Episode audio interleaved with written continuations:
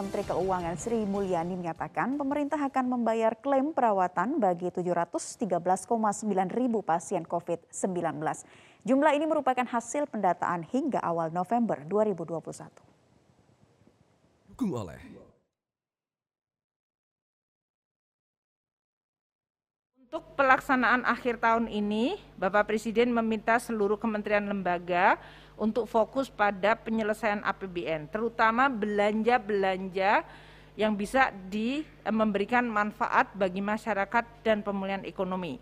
Ini terutama belanja di bidang bantuan sosial yang masih akan ada uh, penyelesaian sampai akhir tahun, bantuan kepada dunia usaha, termasuk belanja di dalam rangka untuk membayar klaim dari pasien yang memang meningkat cukup tinggi untuk COVID ini.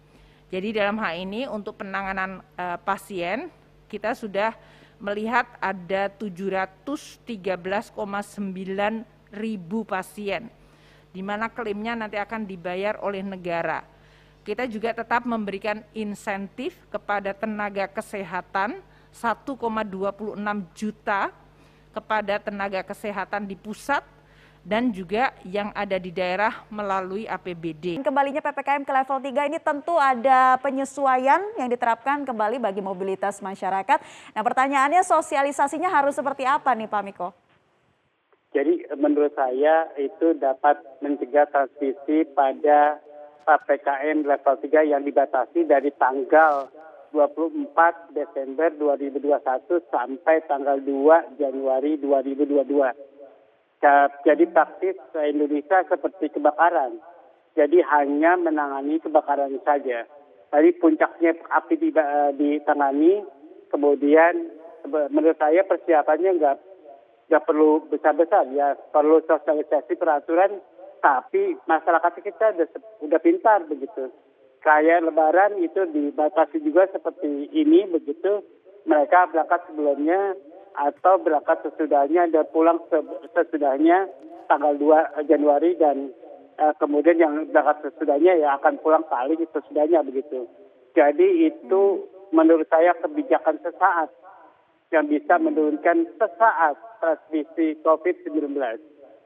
Hmm, kebijakan sesaat yang hanya bisa menurunkan sesaat. Nah, lantas seperti apa Pak pelonggaran yang harusnya uh, diterapkan begitu, yang harusnya kemudian pembatasan ini bisa diatur dengan cepat. Karena kalau kita lihat kan uh, saat ini masyarakat sudah terbiasa dengan segala pelonggaran yang diterapkan, baik itu di pusat perbelanjaan atau mal, di tempat wisata, di fasilitas olahraga.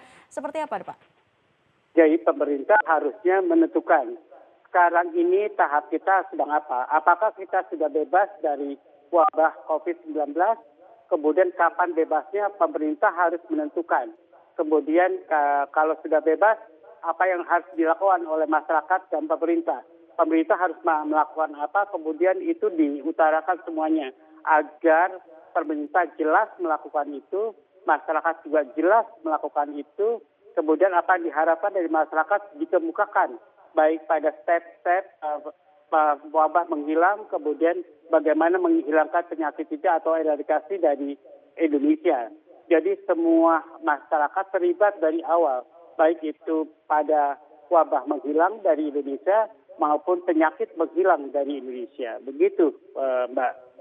Kalau ya, perlu dibuat undang-undang, kalau perlu ya. dibuat undang-undang atau peraturan dilarang uh, di eh, harus pakai masker di, di mana di pabrik terutama di uh, tempat publik kemudian uh, dan dilarang berkerumun begitu harusnya itu karena uh, edukasi penyakit ini masih lama begitu masih dua tahun lagi begitu masih dua tahun lagi pandangan epidemiolog Pak Miko.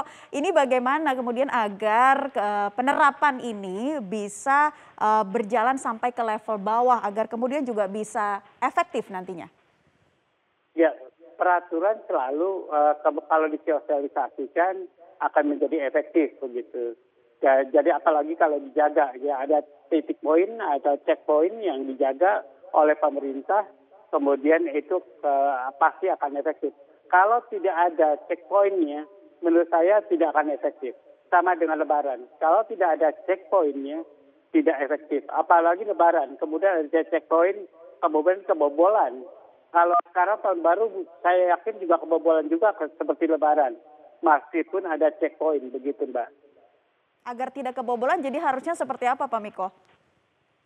Ya kalau mau tidak kebobolan ya uh, petugasnya harus banyak begitu. Dan ternyata masyarakat lebih banyak, petugasnya kurang banyak.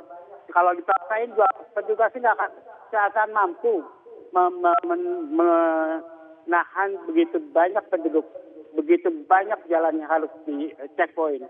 Jadi hmm. menurut saya tidak akan mungkin pemerintah menahan itu begitu. Mm-hmm. Ya, angka kasus COVID-19 uh, eh, beberapa pekan terakhir ini juga mengalami uh, peningkatan di Wisma Atlet, juga datanya demikian.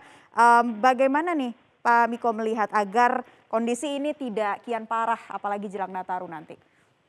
Ya, jadi uh, gelombang ketiga tidak bisa dihindari akan terjadi, tapi percayalah gelombang ketiga tidak akan lebih dari gelombang pertama, tidak akan lebih dari 18 ribu per hari kasusnya tidak akan lebih, apalagi dari gelombang kedua 54 ribu kasus hariannya per hari. Gelombang pertama pada Januari 2021, eh, gelombang kedua pada Juli 2021 itu tak akan lebih dari uh, puncak itu. Bahkan kalau vaksinasi mencapai 50 persen lebih pada bulan Desember 2021, uh, maka puncaknya tidak akan lebih dari 5 ribu. Tapi kita harus siap uh, dari the worst thing atau seburuk hal seburuk atau kondisi terburuk yang akan terjadi pada gelombang ketiga. Baik, sekali lagi Pak Miko diingatkan kembali kepada masyarakat uh, bahwa kita harus kembali waspada gelombang ketiga untuk saat ini uh, kita harus menekan angka COVID-19 seperti apa apalagi dengan adanya varian baru Delta Plus, Pak Miko? Ya, jadi masyarakat saya harapkan dan pemerintah bersama-sama uh, mengurangi kemungkinan terjadi gelombang ketiga terbanyak begitu. Mudah-mudahan bisa terjadi 5.000 ke bawah dan itu harusnya uh, pemerintah harus peduli pada kenaikan of, uh, jumlah kasus COVID di Indonesia dan masyarakat harus peduli dan masyarakat harus melaku, memakai uh, uh, masker dan menghindari kerumunan.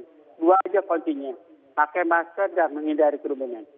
Shopee Indonesia luncurkan kampus UMKM Shopee di DKI Jakarta. Ya, peluncuran fasilitas ini bertujuan mendorong digitalisasi UMKM lokal di ibu kota.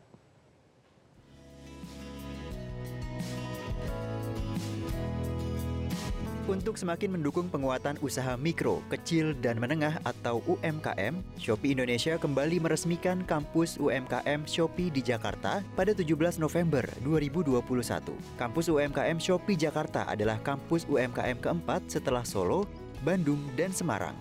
Hadirnya kampus UMKM Shopee ini diharapkan mampu membantu digitalisasi agar lebih banyak lagi UMKM lokal agar bisa naik kelas. Kampus UMKM Shopee Jakarta diresmikan langsung oleh Direktur Shopee Indonesia Handika Yahya dan Kepala Dinas PPKUKM DKI Jakarta Elizabeth Ratu Rantealo.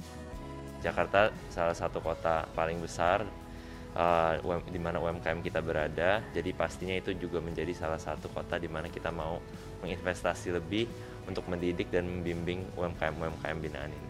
Kita pengen mereka bergabung pertama terus naik kelas bareng kita. Jadi dari awal kelas pemula bisa belajar berjualan tapi nggak sampai situ juga. Kita mau bimbing mereka pelatihan pendampingan uh, dengan pendanaan juga. Dan selanjutnya sampai mereka semoga bisa sampai ke kancah ekspor juga. Jadi untuk sampai tahap itu artinya kualitasnya sudah baik. Dari segi barang dari sisi dari segi operation operational mereka. Jadi bisa menjadi uh, UMKM yang lebih besar dan lebih berkualitas lagi. Di tengah kondisi pandemi seperti saat ini, UMKM terbukti mampu menjadi tulang punggung perekonomian nasional dan kampus UMKM Shopee Jakarta hadir untuk pemberian pelatihan, pendampingan, serta dilengkapi dengan berbagai fasilitas seperti studio foto produk serta ruang live streaming untuk membantu pelaku UMKM memasarkan produknya. Uh, untuk UMKM ya kita tahu bersama ya bahwa uh, UMKM di DKI Jakarta ini ada kurang lebih 95% ya semua itu skala usahanya UMKM dan itu sangat mendukung PDRB-nya eh, DKI dan nasional.